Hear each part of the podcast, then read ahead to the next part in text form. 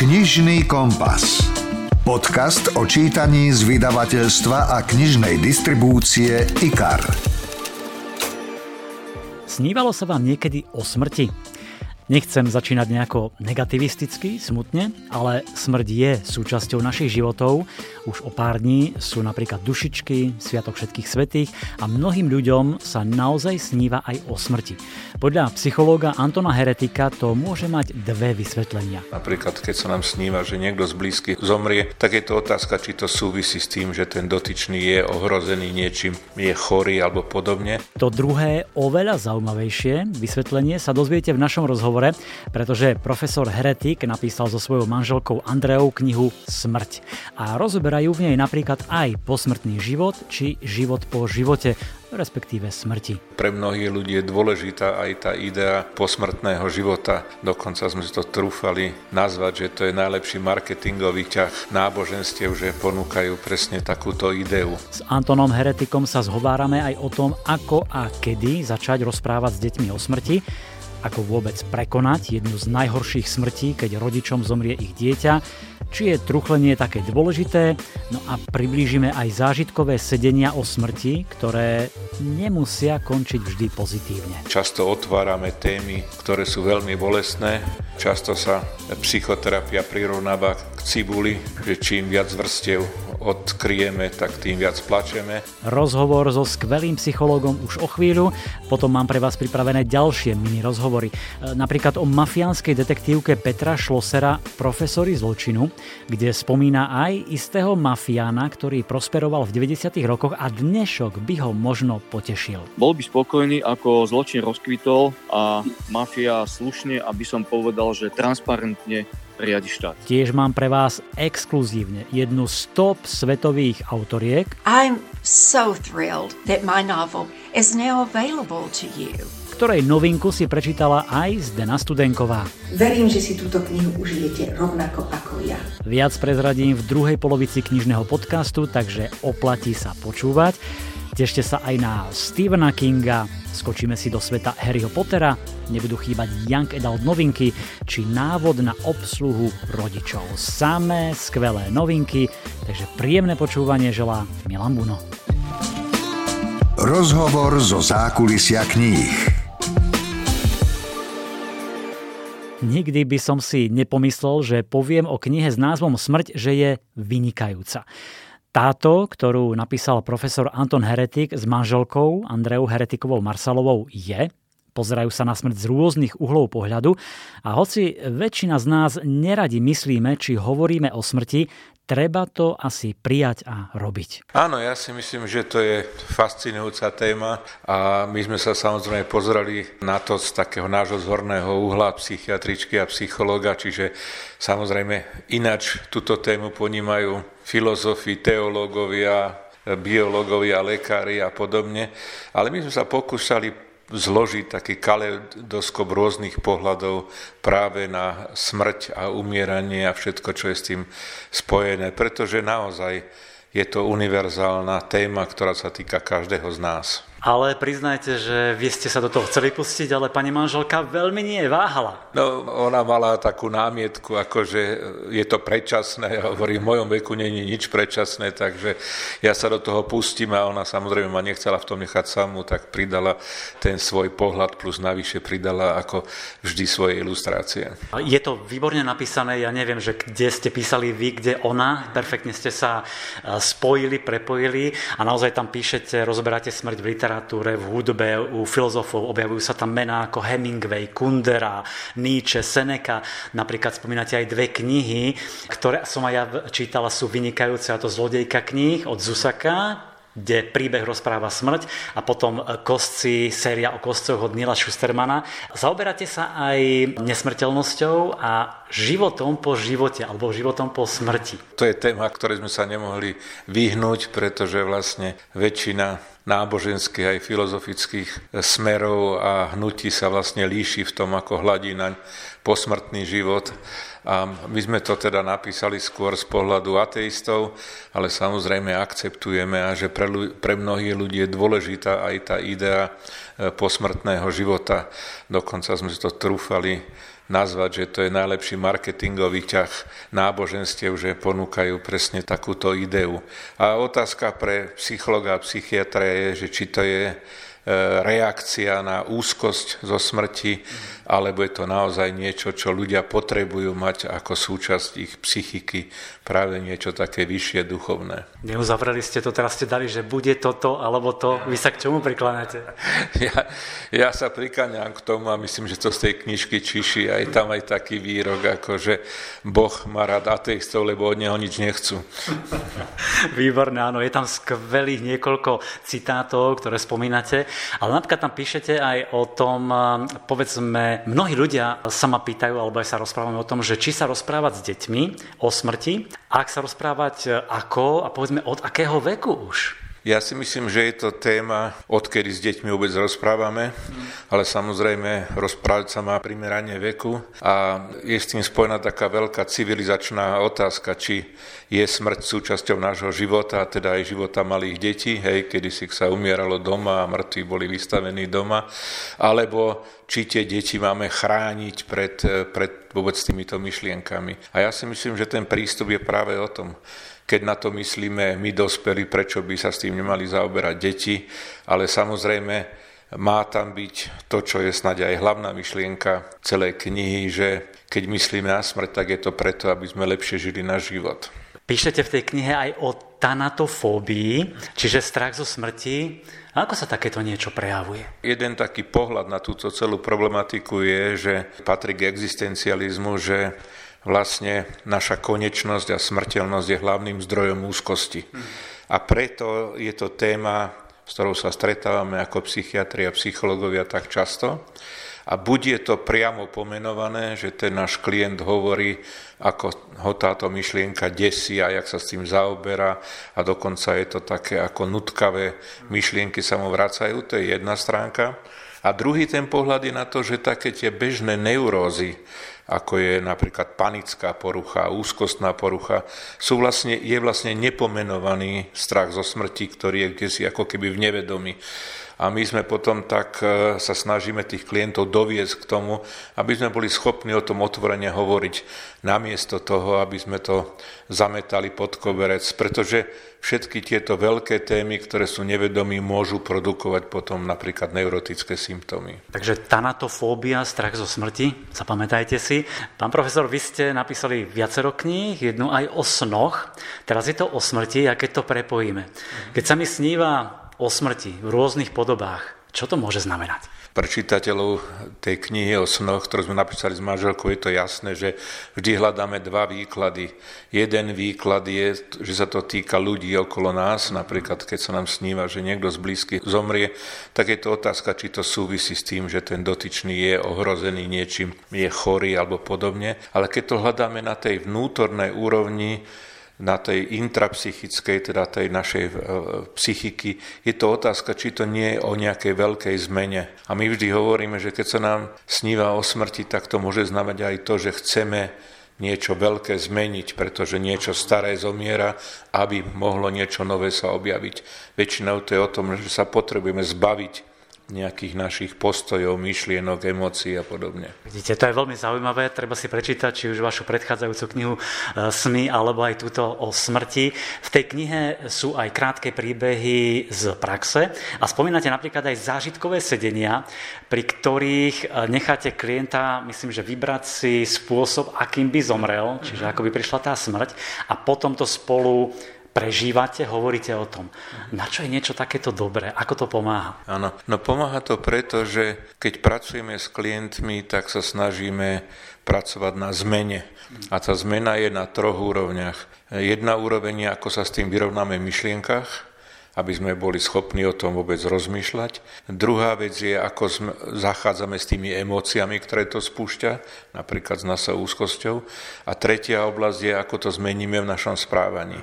Čiže či to vedie aj k nejakej zmene, napríklad keď sa cítim taký úzkostný a nespokojný, čo by som potreboval zmeniť vo svojom živote, v našom správaní, cieľoch, ambíciách a podobne. A nemá to na toho dotyčného, toho klienta nejaký ešte negatívny vplyv, devastačný, že jednoducho bude ešte v horšom stave od vás odchádzať? No, my musíme povedať, že nie vždy naši klienti odchádzajú zo sedenia ako uvoľnení a šťastní a že často otvárame témy, ktoré sú veľmi bolestné. Často sa psychoterapia prirovnáva k cibuli, že čím viac vrstiev odkryjeme, tak tým viac plačeme. To je dôležité, že jednak si človek tú emóciu odžije na tom sedení, čo je tiež dôležité, a jednak sa niečo zmení, že to, čo bolo predtým tabu, je zrazu témou pre náš život. Keď už hovoríte o tých ťažkých situáciách alebo ťažkých témach, tak asi sa zhodneme, že najhorším zážitkom, skúsenosťou je, keď nám zomrie dieťa. Keď rodičom zomrie dieťa, ako toto prežiť, ako to spracovať a dá sa to vôbec? V tej knihe je špeciálne kapitola o, o smrti ako strate a mm, vychádzame z tej myšlienky, že sme proste naprogramovaní na, naš, na naše straty, na to, že nám zomrú rodičia, že nám zomrú partnery, že ovdovieme a dokonca sa môže stať, že nám zomrú deti. Musíme si uvedomiť, že ešte pred 100-200 rokmi bola detská umrtnosť tak veľká, že sa to stalo normálnou súčasťou života, že rodiny stratili polovicu svojich detí na nejaké, na nejaké detské ochorenia. Čiže aj toto je súčasťou života.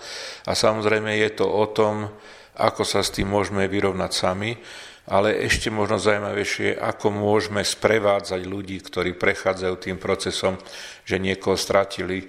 My, my sa často, preto aby sme sa sami nevystavili úzkosti, vyhýbame s niekým o tom hovoriť a byť im na blízku a podporovať ich a tak ďalej. Napokon toto asi vidíme aj v mnohých historických knihách, keď čítame v Beletrii, ak je dobre napísaná, autentická a povedzme tam zomrie rodičom dieťa a bolo to pred 300, 400, 500 rokmi, tak samozrejme, že ich to raní, ale musia ísť ďalej, nejako to rýchlo spracovať a nie je to možno také ako dnes.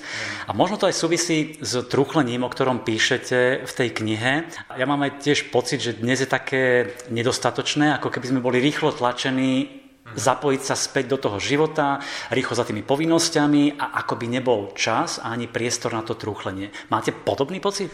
Áno, lebo tá naša civilizácia je tak zameraná na výkon, hm. že proste ľudia majú pocit, že si to nemôžu dovoliť a aj okolie ich tlačí k tomu a hovorí mu sa spamätaj a začni niečo robiť a rozptýl sa a zabávaj sa a podobne. A pritom ale je veľa výskumov, ktoré dokazujú, že proste strata niekoho tak blízkeho, ako sme hovorili, trvá mesiace, ale pravdepodobnejšie roky. A že proste ten proces sa nedá veľmi urýchliť môžeme tomu človeku pomáhať, ale nemôžeme tlačiť k tomu, aby to pre ňoho skončilo rýchlejšie, než on potrebuje. Určite by sme si mali nájsť ten čas na to trúchlenie, lebo by sa na to čo mohlo neskôr vrátiť, že by nás to ešte viac postihlo? No viete, to je tak, ako také veci, ktoré sú ako tak zážitkovo neuzavreté, tak tie nám ostávajú dlhšie. A to sa týka rôznych strát, aj rozvodov, aj rozchodov a podobne, že proste to je proces, ktorý potrebuje svoj čas. A my sa s tým musíme či už vedome alebo nevedome vyrovnávať dlhšiu dobu. Tá vaša kniha Smrť je naozaj fascinujúca. Z rôznych pohľadov sa na ňu pozeráte a povedzme ku koncu spomínate aj tzv. Werterov efekt. Povedzte nám trošku o ňom. To je súčasťou tej kapitoly o samovražednosti, pretože veľkou témou je aj dobrovoľná smrť a ten Werterov efekt je efekt, ktorý je pomenovaný podľa Goetheho knihy Utrpenie mladého Wertera. A údajne, aj keď nemáme veľa empirických výskumov, to spustilo celú vlnu samovrážd u mladých ľudí. E, jednak to bola taká doba romantizmu, kedy proste ľudia tak veľmi prežívali lásku a vzťahy a veľké hodnoty a mnohí sa samozrejme cítili frustrovaní. A my vieme z psychológie vývinovej, že proste okolo tej 20 je obdobie takej vývinovej krízy a tu mnohí ľudia ako veľmi ťažko zvládajú a preto aj na konci tohto obdobia je taký relatívne vysoký výskyt samovražedných pokusov, aj keď samozrejme nemusia skončiť samovraždou. Čiže tento fenomén sa cituje v literatúre jednak vtedy, keď nejaká významná osoba, osobnosť, celebrita spácha samovraždu, tak e, vždy je taká obava, že ju budú nasledovať jej obdivovateľia, ich fankluby a podobne. No, ale ukončíme tento rozhovor niečím optimistickejším, pozitívnym a máte tam aj kapitolu Smrť a humor a vtipy. Dokonca tam zopár uvádzate tých vtipov.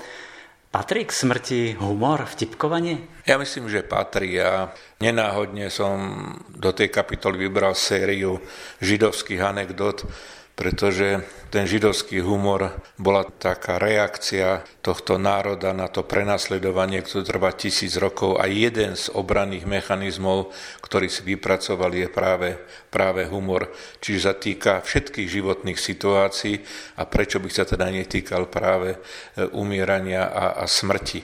A okrem toho ja mám taký vnútorný pocit, že pretože sa práve blížia dušičky, že máme takú povinnosť to tráviť takým ako keby smutným, truchlivým spôsobom. A pritom vieme, že sú kultúry, mne sa veľmi páčia, ako v Mexiku oslavujú dušičky, že proste sa schádzajú na cintoríne s vínom a gitarami a spievajú, jedia, pijú a spomínajú na tých mŕtvych skôr v takom ako pozitívnom slova zmysle na spoločné zážitky, veselé historky a podobne. A preto sme tam tú kapitolu zaradili, že aj toto je spôsob, aký môžeme so smrťou zachádzať. Počúvate podcast Knižný kompas. Brutálna vražda podnikateľa, prestrelka členov bratislavských zločineckých skupín, vyšetrovanie karuselového podvodu a policajti, ktorí sa spreneverili služobnej prísahe. To je v skratke detektívka profesory zločinu od bývalého vyšetrovateľa Petra Šlosera, ktorý pozná policajné zákulisie. Profesory zločinu som pôvodne neplánoval vôbec napísať. Oslovila ma však osoba z kriminálneho prostredia hmm. s ponukou jej životného príbehu. Pri prvom kontakte som si myslel, že sa jedná o natáčanie skrytej kamery, ale po pár minútach nášho stretnutia som zistil, že sa jedná o realitu. No a zaujala ma autentickosť rozprávania tejto osoby o vlastnej trestnej činnosti a do dia som ako vždy zakomponoval vlastné skúsenosti z policajnej praxe, vyšetrovania a pre čitateľa som pripravil ale aj niečo extra špeciálne, by som povedal. Mm-hmm. A prezradil by som, že tak tajúplne, že v knihe sa objaví aj skutočná postava, ktorú moji čitatelia veľmi dobre poznajú. Je to asi kontroverzný podnikateľ Vexlák, mafián Peter Steinhübel. Je to teda aj príbeh o jeho svete? O tom povedzme, ako to vtedy, povedal by som, fungovalo alebo skôr nefungovalo? Peter Steinhübel to nie je. Pretože Netrafil naozaj, som.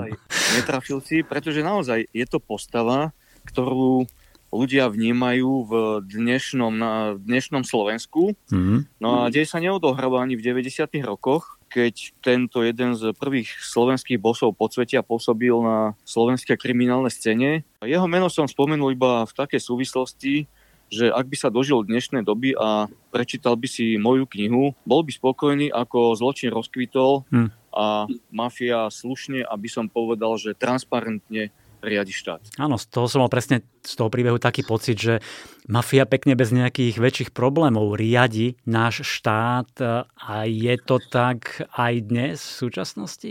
Keď sa obzrieme do nedávnej minulosti alebo prítomnosti možno aj, tak pravoplatné odsudenia desiatok vysokých štátnych úradníkov a vyšetrovanie ďalších medializované podozrenia v prípadoch, ktoré prenikli na verejnosť, väčšiu časť ľudí na Slovensku nenechávajú na žiadnych pochybách a to je vlastne, by som povedal, odpoveď na tvoju otázku. Hmm. Na druhej strane tu však máme aj inštitút prezumcie neviny, ale je dôkaznú núdzu. No a pretože pred pár dňami na Slovensku prebehli voľby, tak nerad by som predpovedal, či snaha orgánov činných v trestnom konaní nevidie na zmar. V tvojom príbehu sa dočítame aj o karuselovom podvode. Skús krátke vysvetliť vlastne tým, ktorí nevedia, možno si celkom nespomínajú, o čo ide. No ja neovládam angličtinu, ale z angličtiny slovo karusel znamená kolotoč. Áno. A toto je vlastne tiež taký kolotoč, na ktorom sa nevezú deti, ale figuruje v ňom niekoľko firiem a medzi nimi sa točí, dá sa povedať, že ten istý tovar, ktorý si medzi sebou do nekonečna predávajú a od štátu žiadajú vrátenie dane z pridanej hodnoty Takýchto prípadov je na Slovensku veľa. Ja som si vybral špecifický jeden, ktorý sa niekedy odhral a tento bol pravoplatne aj prekopníkom na Slovensku. No a z takých, myslím si, aj známych nejakých štatistických údajov a odhadov Europolu je karuselový podvod s týmito známymi vratkami DPH, s tým chýbajúcim obchodníkom, by som povedal, takým najziskovejším trestným činom v Európskej únii.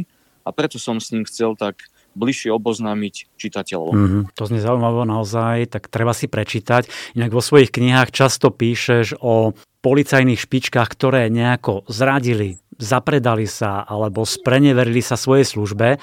Znamená to, že v našej policii naozaj často ryba smrdí od hlavy? Ja nepochybujem, že ryba smrdí od hlavy.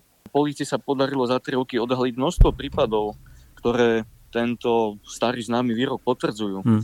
Ja mám vedomosť o niekoľkých konaniach bývalých top policajných funkcionárov, ktoré nevypovedajú o ich čestnosti a úmysle držať sa hesla pomáhať a chrániť. A na záver by som možno iba zduploval to, čo som povedal v úvode, že pravoplatné odsudenia mnohých vysokých policajných funkcionárov hovoria za všetko. Teda hmm. ryba smrdí od hlavy. Ešte maličká doplňujúca otázka. Mnohé čitateľky si ešte stále myslia, že tvoje knihy sú hlavne pre mužov. O mafii, o, o kriminalistoch a že tam, sú tam rôzne brutálne scény a tak ďalej profesori zločinu sú pre mužov hlavne, alebo aj pre ženy? Áno, niektoré čitateľky sa milne domnievajú, že z m- mojich kníh vyteká krv a opisujem tam nejaké brutálne scény, ale ani v tejto knihe ako v predchádzajúcich to tak nie je. Ja sa snažím naozaj opísať to skutočné policajné zákulisie. Tento názov som si vymyslel preto, pretože v mojej knihe vystupujú, by som povedal, že také elity, ktoré prekročili zákon a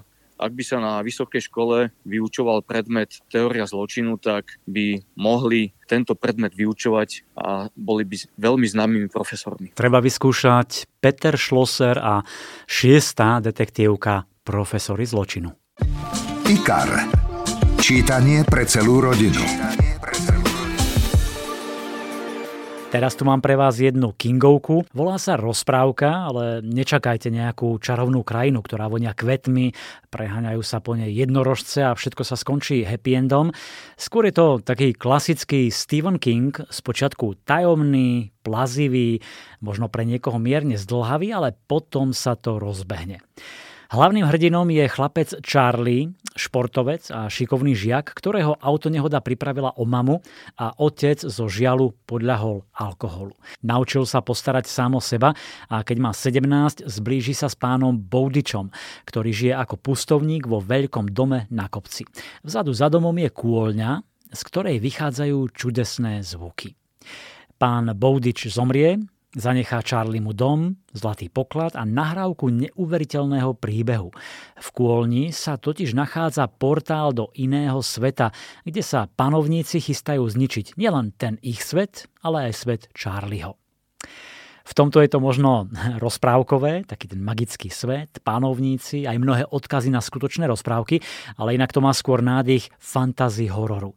Je tam napätie, dobrodružstvo, mágia, proroctvo a netvor, ktorý má moc zničiť celé svety.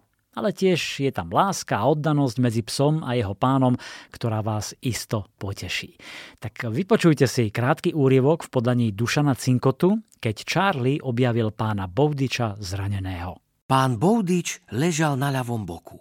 Nad pravým kolenom mu nohavice napínala hrča. Človek nemusel byť lekár, aby videl, že noha je zlomená a podľa tej hrče ide o dosť nepeknú zlomeninu.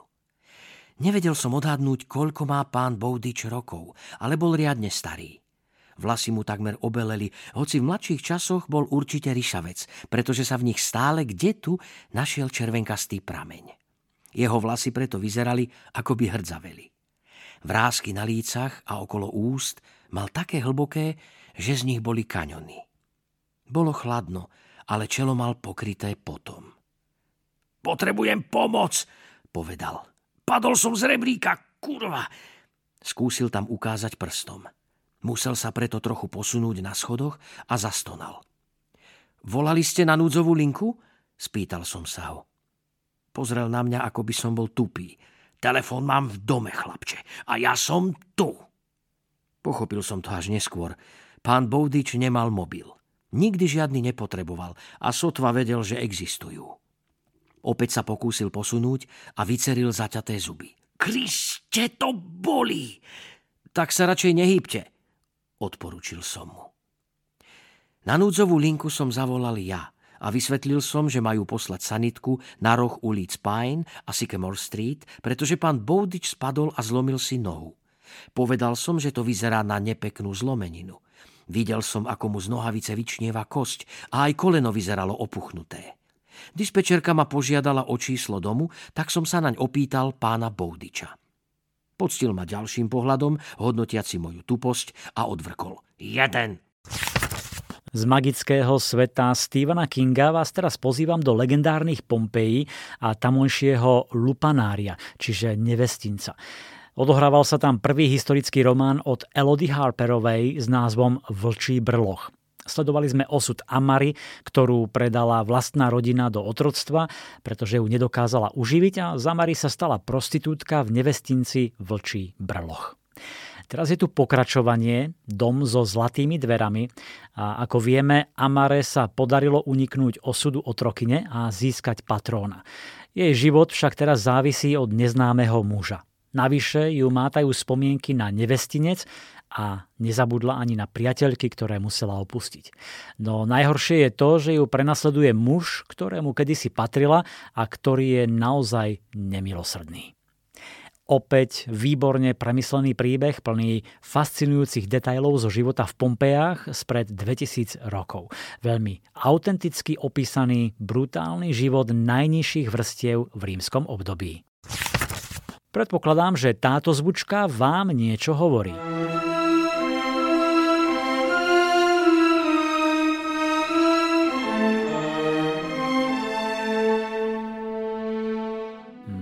úvodná skladba zo série Harry Potter v podaní skladateľa Johna Williamsa a ja vás teraz na chvíľu vezmem do tohto čarodejnického sveta. Isto si spomínate na Draka Malfoja, ktorého skvele zahral Tom Felton a tomu v Slovenčine vyšla kniha Spoza čarovného prútika. Začínajú obdobím pred Harry Potterom a je to zaujímavé, ale všetci sa asi najviac budete tešiť na tú hlavnú časť, čiže filmy o Harry Potterovi. Tom sa venuje jednotlivým hercom, mnohým situáciám pri nakrúcaní. Vysvetľuje, ako sa lieta na metle, ako sa robili niektoré efekty, ako to fungovalo na placi a treba uznať, že píše naozaj pútavo a získa si vás. On sám napríklad uznáva, že to mal oveľa ľahšie ako jeho kolegovia Harry, Ron a Hermiona. Skladá im poklonu Nebojí sa tiež uťahovať sám zo seba, trošku sa zosmiešniť, priznáva mnohé veci, napríklad aj to o jeho vzťahu s Emma Watson alias Hermionou, či naozaj spolu chodili, ako to s nimi bolo. Napokon Hermiona mu napísala do tejto knihy predslov. Myslím, že práve tie Harry Potter kapitoly sú takou povinnou jazdou všetkých fanúšikov, pretože Tom vás vezme na prehliadku po štúdiách, do zákulisia, ukáže svoj pohľad na filmovanie, na hercov, pridá vtipné príhody s Gary Oldmanom, Anthony Hopkinsom, Alanom Rickmanom, ale aj to, ako mu dala facku Hermiona ako si uťahoval z Hegrida, e, tiež ako ho ľudia po prvom filme nenávideli a nadávali mu, že prečo sa tak správa k Harry Potterovi.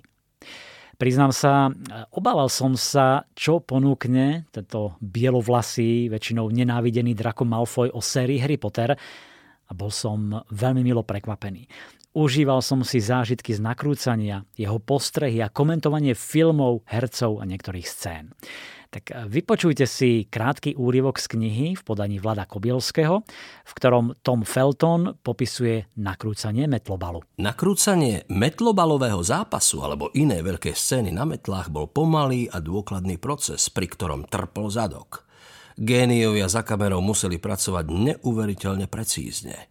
Najprv nakrútili pozadie ako referenciu, až potom hercov na metlách a tieto zábery na seba vrstvili – Pohyby kamerov pri oboch záberoch museli byť navlas rovnaké a za kamerami a počítačmi vždy stálo veľa ľudí, aby to dosiahli. Neviem, čo presne robili. Bol som iba chalan na kovovej tyči, ktorému viali do tváre ventilátory a ktorý civel na obrázok nádherného kapra. no viem, že trvalo celú väčnosť, kým sa dokončil čo i len najmenší záber. Na konci týchto dní nakrúcania sme mali všetci poriadne bolavé zadky. Ak máte radi príbehy, ktoré sa odohrávajú v rôznych časových obdobiach a postupne prídete na to, ako sú prepojené, mám tu jeden taký. Navyše od autora, ktorého si už obľúbili mnohí slovenskí čitatelia. Anthony Dörr získal prestížnú Pulitzerovú cenu za knihu Svetlo, ktoré nevidíme. Vyšla aj v Slovenčine ešte v roku 2016. No a teraz má novinku Mesto v oblakoch s nádhernou obálkou a špeciálnou orieskou. Schválne pozrite si ju v knihkupectvách. Príbeh sa odohráva v troch obdobiach, ktoré sú vzdialené stáročia, ale v podstate ich spája rukopis gréckého autora Diogéna, príbeh, ktorý napísal pre svoju chorú neter a rukopis sa zachovával po stáročia. Prvá línia v 15. storočí tento rukopis našla Anna, ktorá po smrti sestry uteká z Konštantinopolu, lebo ten oblieha nový sultán, za ktorého bojuje aj mladý Omeir, chlapec s ráštepom pery, ktorý nemal žiť. Stretnú sa a spoločne sa vracajú na jeho farmu. Druhá línia sa odohráva v súčasnosti. K rukopisu sa dostane Zenón, ktorý ho preložil a práve nacvičuje v miestnej knižnici s deťmi túto hru. V tej chvíli však na prízemí akýsi mladík postrelil recepčného a chce vyhodiť budovu do vzduchu. Mladíka Seymoura zmanipulovala teroristická skupina a presvedčila ho, že vraždením pomáha prežiť našej planéte. Zenon sa podujme zakročiť, bombu vyniesie von, tá vybuchne a on tak obetuje svoj život za záchranu mnohých ďalších. No a napokon tretia línia, tá sa odohráva na kozmickej lodi, kde je šesťročné dievčatko Konštancia, ktorá je súčasťou expedície na záchranu ľudstva. Loď letí na novú planétu, prepukne tam však pandémia, musí byť izolovaná od ostatnej posádky a rok v izolácii si kráti výletmi do minulosti planéty Zem. Cez systém Atlas spoznáva otcovú minulosť, Dostane sa ku knihe, ktorú čítaval a preložil ju Zenón. No a Konštancia zistuje, že nič nie je tak, ako vyzeralo, že je to len blud. Hm. Mesto v oblakoch je, myslím, niečo úplne iné, ako bolo svetlo, ktoré nevidíme, no stále je tam prítomný ten rozprávačský talent Antony Döra. Zručne prepája viaceré žánre. Je to dráma, zánik ľudstva, ničenie planéty, ekologická katastrofa. Je to sci-fi, fantasy, aj poetický román. E, silný je autor najmä v tom, ako predkladá čitateľovi ľudské osudy, ako vykresľuje postavy, ktoré bojujú aj napriek nepriazni osudu. Je to román o zvedavosti, ľudskom šťastí, obetavosti, nádeji, o domove, ale aj o strachu z neznámeho a o prekonávaní obáv zo smrti. Slovenský spisovateľ Predstavte si, že žijete v byte, z ktorého nevychádzate. Máte stále zatvorené dvere, zatemnené okná, ste bez kontaktu s ľuďmi. Proste v absolútnej izolácii, ktorá z vás urobí doslova paranoidného človeka. Presne takú hrdinku vytvorila Lucia Sasková v novinke Neviditeľná a opäť sa ponára do vôd psychológie, nejakého psychoproblému, narušeného spôsobu života, ktorý je na hrane. Takéto príbehy Lucia má rada. Písanie tejto najnovšej mojej knižky bolo opäť takým vrtaním sa v psychike človeka a teda konkrétne v tej hlavnej hrdinke. A keďže nie je tajomstvo, že takéto tieto psychotémy ma pohlcujú niekedy viac ako treba, tak sa veľmi teším, že sme to spolu dotiahli do úspešného konca alebo teda do konca ale späť k našej hrdinke, ktorá žije izolovane v byte a tento jej stereotyp naruší nečakaný príchod majiteľa bytu uprostred noci. Žena, ktorá má zo všetkého vonkajšieho strach, zrazu musí žiť s nepozvaným spolubývajúcim, a to je pre ňu doslova nočná mora. Postupne tento muž začína do nej vidieť viac, ako by chcela a snahe pomôcť jej vymaniť sa z tohto začarovaného kruhu odhaľuje to, čo nikdy nemalo výjsť na povrch. Podarí sa našej hrdinke získať svoj izolovaný život späť. Hm. Veľmi zaujímavá téma a opäť výborne spracovaná. Lucia Sasková mi čo to ešte prezradila. Je to príbeh, v ktorý dúfam, a verím, že mojich čitateľov nesklame. A najmä tých, ktorí majú moje ťažšie príbehy radi a ktorí spolu s hlavnou hrdinkou budú prežívať to, aké to je žiť ako neviditeľná a neexistujúca a predsa existujúca osoba, ktorú nikdy nestretli ani najbližší susedia a možno si niektorí povedia, či je vôbec možné žiť bez toho, aby niekto prekročil prach bytu. A nie je to však také zložité, ako sa zdá, ale určite to nie je úplne normálne a keď človek treba zadá do Google chorobný strach z vonkajších priestorov, tak mu vyhodí niekoľko diagnóz a možností na prekonanie týchto fóbií, dá sa povedať. Tu v tomto príbehu zrejme pozornému čitateľovi neujde nejaké ale. Nie tak dávno sme boli izolovaní nútene a preto sa možno niektorí ešte pamätajú, aké to je byť zavretý doma 24 hodín denne a nie len jeden deň, ale niekoľko dní, týždňov. Hlavná hrdinka však žije so zatiahnutými závesmi a tvári sa, že tam nie je, že neexistuje. A veľmi ťažko sa mi teraz o tom deji hovorí bez toho, aby som neprezradila viac, ako by som mala, ale je to príbeh o vplyvu minulosti na súčasnosť, o tom, aké škody môže napáchať mm, zlomená ľudská psychika, ako ťažko sa neskôr napravujú, ale aj o priateľstve, láske a, a aj keď to tak asi neznie, tak občas príbehu nastávajú aj naozaj vtipné situácie, pretože sa neocitáme len v čiernote psychiky tej hlavnej hrdinky, ale aj v takom zhýr špirálom svete človeka, ktorý jej svojou pomocou prevráti doteraz ničím nerušený, neexistujúci svet hore nohami. A vlastne na konci zistíte, že no, veď uvidíte. Tak uvidíme. Kniha Neviditeľná je už vo všetkých knihkupectvách, opäť s nádhernou obálkou a ja vám zatiaľ ponúknem úryvok, ktorý načítala Lucia Vráblicová. Nechcela som, aby sa mi niekto plietol do života. Isté vedela som, že asi nežijem úplne normálne, ale kto z nás áno? Aký je predpísaný štandard normálneho života? Je normálne, že vo vedľajšom byte nedávno zvonila polícia a ja som si nebola istá, či muž nezabije svoju priateľku po tom, čo som počula buchot a rinčanie skla? Je normálne, že žena nado mnou po odchode svojho manžela o niekoľko hodín otvára dvere milencovi, pri ktorom kričí tak veľmi, že občas váham, či netreba tiež volať políciu? Je normálne, že je tento dom v lepšej štvrti považovaný za lukratívne bývanie a napriek tomu v ňom býva rodina, ktorá je rada, že má čo dať do úst svojim trom deťom? Naozaj mi nemôže nikto vyčítať moju voľbu života o samote. Nikomu neubližujem. Nikto nevie o mojej existencii a presne to mi vyhovuje. To potrebujem. Minulosť je minulosťou preto, lebo v prítomnom okamihu so mnou nemá nič spoločné a budúcnosť je už pár rokov mojou prítomnosťou, pretože som si ju tak zariadila. A možno som nemala na výber. Možno som zažila niečo, čo už zažiť nechcem. Možno som bola pomstychtivá a možno mám problém, ktorý si neuvedomujem. Neviem.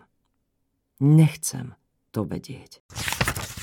Mám prečítaných možno takých 10 kníh od Sandry Brown, ale takmer všetky sú súčasné romantické thrillery. Jej najnovšia kniha Slepý tiger je historický thriller, Texas v roku 1920, prohibícia, rančer, obchodovanie s whisky, takže pár dní som váhal, odkladal som knihu, ale napokon som sa do nej pustil a bol som nadšený. Verte mi. Sandra Brown je úžasná autorka, perfektná rozprávačka a príbeh som si vychutnával od prvých strán, preto som ju oslovil a prehovoril, aby pre vás poslala odkaz. Takže exkluzívne jedna z najpredávanejších autoriek na svete. Hello, I'm Sandra Brown. Ahoj, som Sandra Brown. Som nadšená, že môj román Slepý tiger je už dostupný aj u vás. Bola veľká zábava písať túto knihu, lebo sa odohráva počas obdobia prohibície v Spojených štátoch, keď bola výroba, distribúcia a konzumácia alkoholických nápojov postavená mimo zákona. Mojím hrdinom je vojak, ktorý sa vracia z prvej svetovej vojny. Je to kouboj a všetko, čo chce, je vrátiť sa k svojmu životu na ranči. A mojou hrdinkou je mladá vdova, ktorá bojuje o prežitie v mužskom svete. Je to dobrodružný príbeh plný akcie. Sú v ňom dobrí aj zlí chlapci. Niekedy sú však čiary medzi tým, čo je správne a čo je nesprávne, rozmazané. Dúfam, že si prečítate Slepého tigra. Dúfam, že sa vám bude páčiť. A zo svojho domova v Texase vám želám všetko dobré. Jej príbeh vás prenesie do Texasu pred 100 rokmi. Budete prežívať ťažké chvíle s bývalým rančerom Tačerom, ale najmä s mladou vdovou a mamičkou Laurel. Sandra úžasne vykreslila postavy nielen týchto dvoch, ale aj ďalších obyvateľov mestečka, ako je šerif Bill, samotár Ernie, mladučká Corin, Lorelin Svokor Irv, starosta. Kniha má 500 strán, ale pokojne by som prijal aj viac. Bolo to také iné, ako bežne píše a o to lepšie.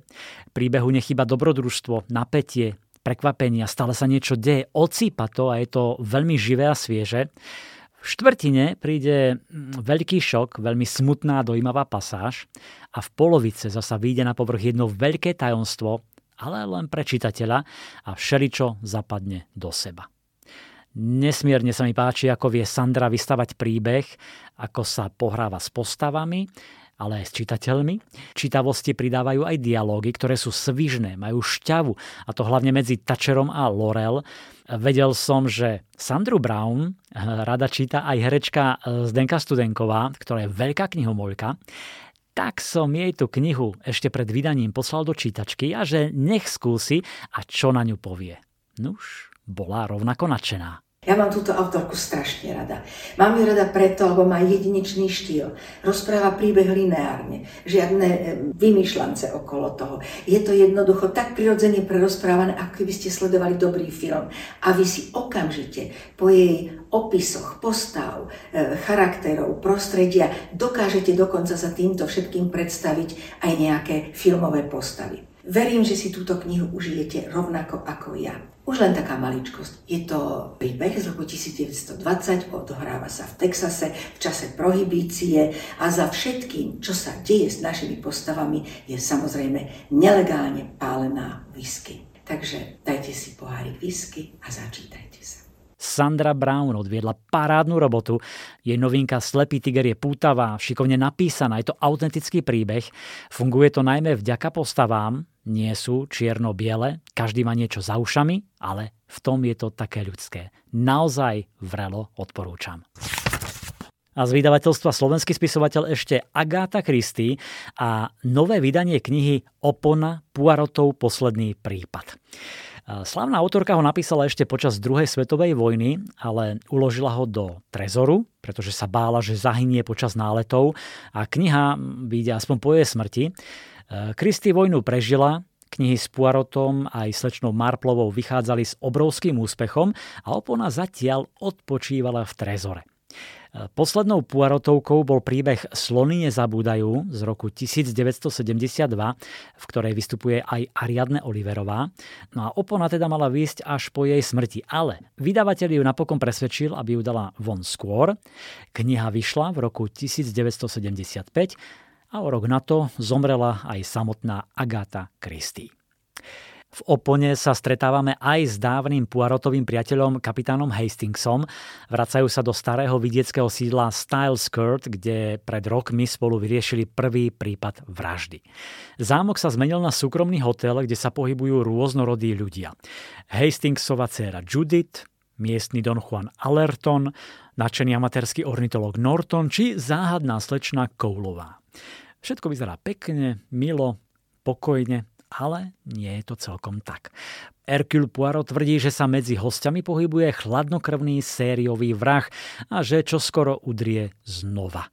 Slávny detektív je už pomerne starý, súžuje ho ťažká artritída, ale sivé mozgové bunky mu pracujú bezchybne. Spolu so svojím verným priateľom sa púšťajú do súboja so zlom v ľudskej podobe a ak chcú zabrániť ďalšej vražde, musia konať naozaj rýchlo pozorný čitateľ si všimne aj pár nezrovnalostí, ku ktorým došlo v dôsledku odloženia tohto príbehu do Trezoru, kde bol niekoľko desaťročí a spoločenská situácia sa zatiaľ menila. Vydavateľ publikoval knihu v pôvodnom znení a tak nesedí napríklad existencia trestu smrti, ktorý v Británii zrušili už v 60. rokoch, no opona sa akoby odohrávala v 70. rokoch. Je tiež zaujímavé, že opona výrazne ovplyvnila aj Davida Sušeta, ktorý hral Erkila Poirota vo filmoch dlhých 25 rokov. Údajne nakrúcanie práve tejto poslednej epizódy Opona bol jeho najťažší okamih v kariére. Joli. Knihy pre mladých. Máme aj veľa mladších poslucháčov. E, pre deti mám prichystaný super tip už o chvíľu, ale ešte predtým dve Young Adult novinky, ktoré vyšli pod značkou Joli. E, tu má pod palcom moja kolegynka Adriana Grečnárová, tak som ju poprosil, aby vám ich trošku predstavila. V Joli práve vychádzajú dve skvelé novinky, ktoré som si úprimne zamilovala. Prvou z nich je balada o láske až za hrob, ktorá je očakávaným pokračovaním magickej knihy Bolo raz jedno zlomené srdce. Po udalostiach v prvej časti sa Evangeline rozhodne spoliehať sama na seba. Iba že Jax už nie je jediná hrozba, pred ktorou by sa mala mať na pozore a tak uzavrie ďalšiu dohodu. Áno, Evangeline je v priebehu deja trošku naivná, ale garantujem vám, že druhý diel si zamilujete rovnako ako prvý. Vtiahne vás do iného sveta a donúti zabudnúť na všetko okolo. Veľmi podobne je na tom aj naša druhá novinka, hry o dedictvo, ktorá je zároveň aj štartom novej série. V tomto príbehu sa pozrieme na Avery, ktorá si žije svoj obyčajný život bez matky, so sestrou a otcom, ktorý sa o nej absolútne nezaujíma. Jedného dňa sa dozvie, že milionár a filantrop Tobias ju spomenul závete. A to nie len okrajovo, ale rovno jej zanechal celý svoj majetok. V liste, ktorý mal všetko vysvetliť, stálo jediné slovo. Prepáč. Starý pán bol však medzi svojim potomstvom vychýrený svojimi hádankami a tak začína dobrodružné a trochu nebezpečné patranie za pravdou. Bolo to napínavé, nepredvídateľné a po celý čas opradené rúškom tajomstva. Toto vás nenechá vydýchnuť, kým neotočíte poslednú stránku. Verte mi, ja už to mám za sebou. Takže ešte zopakujem, píšte si Hry o dedičstvo od Jennifer Lynn Barnes, ktorá mimochodom písala aj scenáre pre MTV a televízne stanice v USA a Balada o láske až za hrob od Stephanie Garber, ktorá vie skvele prepojiť tajomstvo, romantiku a mágiu. Stonožka. Knižná kamoška pre všetky deti. Ak máte deti, isto viete, že to s nimi nie je vždy ľahké. No ale platí to aj opačne. Deti si s nami, svojimi rodičmi, neraz poriadne užijú a som si istý, že by sa im zišiel takýto návod na obsluhu rodičov, aký napísala Emília Popálencová.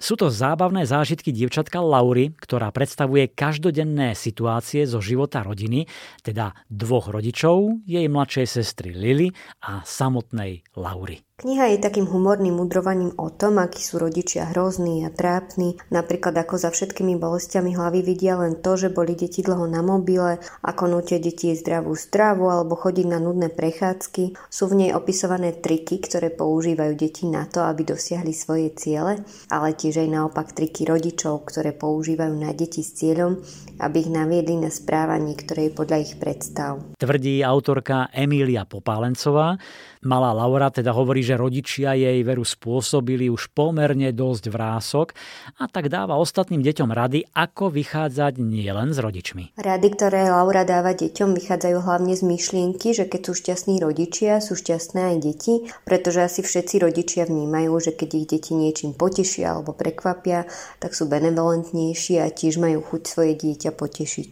V knižke je celkovo 22 kapitol a rôzne situácie ako som chorá, učenie mučenie, nákupná horúčka, dovolenková manipulácia či prvý školský deň. Čo sa týka rád, ktoré dáva Laura deťom, je moja najobľúbenejšia v kapitole Rande, kde Laura odporúča, aby deti nebránili rodičom mať čas aj na svoj partnerský život, keďže deti vznikli z lásky svojich rodičov a aj tú lásku treba pestovať a starať sa o ňu.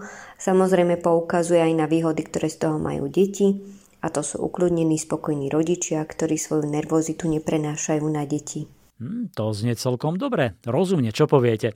Mne sa páčia napríklad aj dve rodičovské kapitoly.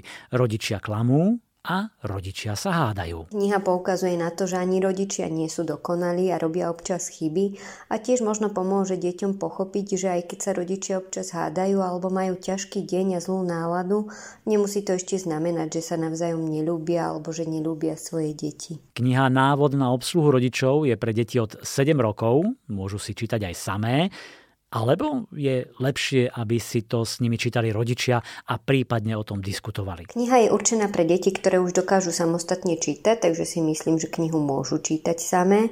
Je písaná jednoducho, humorne, dej plinie pomerne rýchlo, takže verím, že sa bude ľahko čítať aj deťom, ktoré s čítaním začínajú alebo ktoré možno majú problém udržať pozornosť pri čítaní kníh a najmä čo bolo mojim hlavným cieľom je to, aby sa deti pri čítaní zabavili a zasmiali.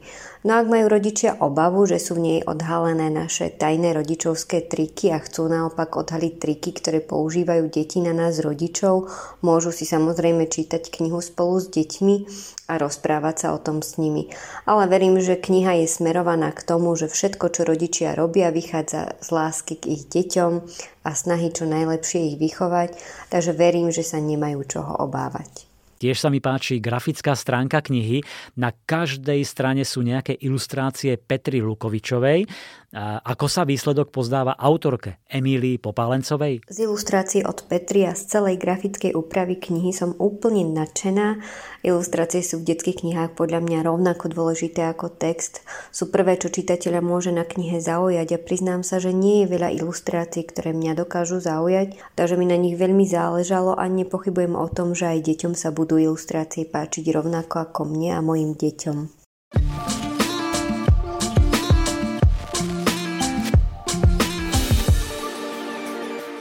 Jeseň plná úžasných kníh, bestsellerov, svetových hitov a obľúbených autorov je v plnom prúde. Toto bola len malá časť z noviniek, presne 12 kníh, ale v knihkupectvách ich je oveľa viac, tak sa zastavte v tom svojom obľúbenom a urobte si radosť. Všetko dobré želá Milan Buno.